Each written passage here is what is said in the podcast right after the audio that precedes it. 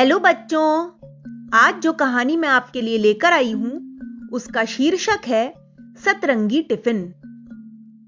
छपाक, धप, ऊँची छलांग और कुलाचे भरता हुआ अपनी टोली के साथ जंगल में पेड़ों की ओट में चला गया। रेशमी सुनहरी त्वचा और उस पर भूरे सफ़ेद रंग के धब्बे, खूबसूरत बड़ी बड़ी आँखें, चौकन्ने कान फुर्तीला इतना कि एक पल में यहाँ से वहाँ उड़न छू। यह था सोना मृग अरे मम्मा, यहाँ आओ। मुझे कुछ पूछना है। वान्या ने अपनी कहानी की किताब पढ़ते हुए माँ को पुकारा। अब क्या हुआ? कहाँ अटक गई कहानी तुम्हारी? माँ ने वान्या के पास आते हुए कहा। कहानी में ऊपर लिखा है सोना हिरन और नीचे लिखा है सोना मृग तो बताओ ना मृग क्या है? अरे मेरी लाड़ो, हिरण को ही तुम मृग कहते हैं। समझाते हुए माँ सोचने लगी कि वान्या अभी कक्षा पाँच में है, लेकिन उसे वन्य प्राणियों और वन्य जीवन से बहुत लगाव है। बड़ी उत्सुकता से पूछती रहती है जंगलों और जानवरों के बारे में। ठीक है माँ थैंक यू पता नहीं कब मैं वापस स्कूल जाऊँगी, तीन दिन से घर पर ही हूँ। तबीयत ठीक हो जाए तो मैं स्कूल जाकर दोस्तों के साथ मस्ती करूँ। ऐसा वान्या सोचने लगी। माँ कहने लगी, हाँ हाँ, तुम बिल्कुल स्कूल जाओगी। जब तुम्हें कहते हैं कि तुम न्यूट्रिशियस डाइट लो, तब तुम अनसुनी कर देती हो। ना ही तुम्हें सब्ज़ियाँ अच्छी लगती हैं, ना ही दूध पीना पसंद है। तुम जो फास्ट फ़ूड खाती रहती हो, उसमें तमाम प्रिजर्वेटिव होते हैं। फिर उन्हें खाकर तुम अक्सर बीमार पड़ जाती हो। तभी पापा ने मम्मी को आवाज़ लगाई और बताने लगे कि कैसे उनके दोस्त की बेटी श्रेया स्कूल में रेस में भाग लेने की तैयारी कर रही है। कैसा है मेरा बच्चा? पापा ने सिर पर हाथ फेरते हुए कहा पापा मैं जल्दी से ठीक होना चाहती हूँ मुझे भी रेस में भाग लेना है। हाँ तुम जल्दी ठीक हो जाओ। ताकत बढ़ाने वाली चीज़ें खाओ। ठीक है पापा कहते हुए वान्या ने किताब खोली और फिर कहानी में खो गई। अपने परिवार के साथ निकल पड़ा सोना मृग सर्दियों की धूप सेकने के लिए, साथ में हरी भरी घास और उछल उछल कर सेब और मैपल के पेड़ों की छोटी छोटी शाखाओं को तोड़कर खा रहा था। खा पीकर सोना अपनी माँ के पास आकर बैठ गया और बोला, माँ, कहानी सुनाओ ना। हिरण की माँ कहानी सुनाने लगी। कहानी में है इंसानों की बातें। सोना, एक बार एक परिवार हमारे यहाँ आया। और जानते हो उसने देखा कि हम लोग कितनी तेज़ी से उछलते हैं। सबसे लंबी कूद है हमारी। और उनका नन्हा बेटा बड़े ध्यान से अपनी माँ की बातें सुन रहा था कि हम हिरण शाकाहारी हैं, लेकिन हमारे अंदर गजब की फुर्ती है। और हम वन से प्राप्त खाद्य पदार्थ खाते हैं। गाजर, सेब, हरी पत्तियाँ, अंगूर, नाशपाती।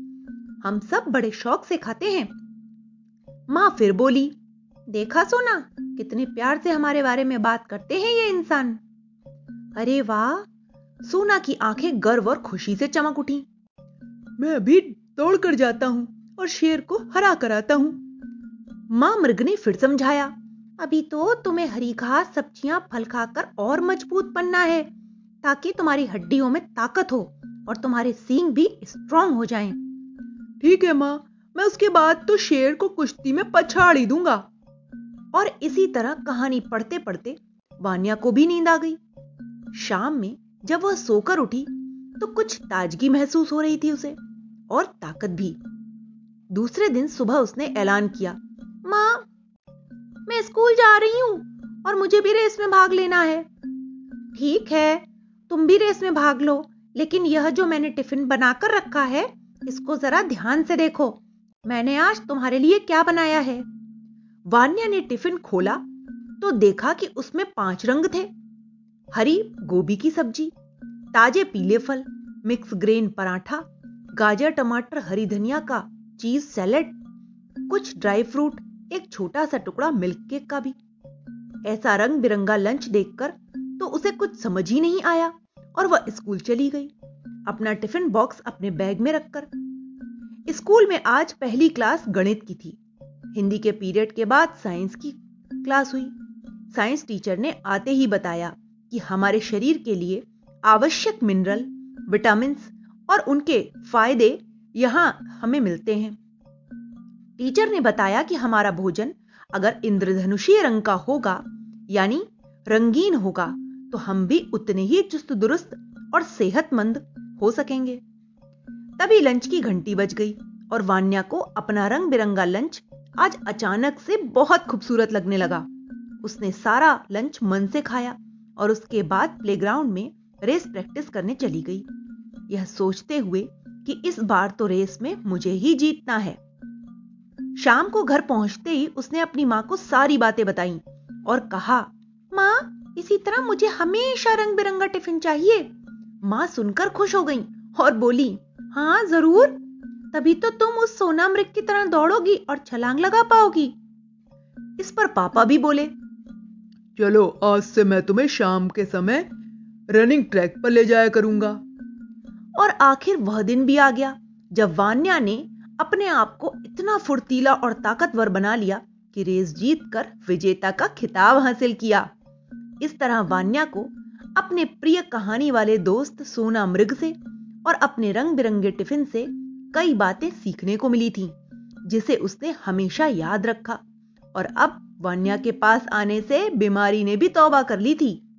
तो बच्चों, इस कहानी से हमें यही शिक्षा मिलती है कि हमें हमेशा माँ की दी हुई अपनी सभी चीज़ों को खाना चाहिए, क्योंकि माँ हमारी हमेशा हमें न्यूट्रिशियस फ़ूड ही खिलाना चाहती है और हमारा टिफ़िन रंग बिरंगा ही होना चाहिए, जिससे हमें हर प्रकार के मिनरल मिल सके।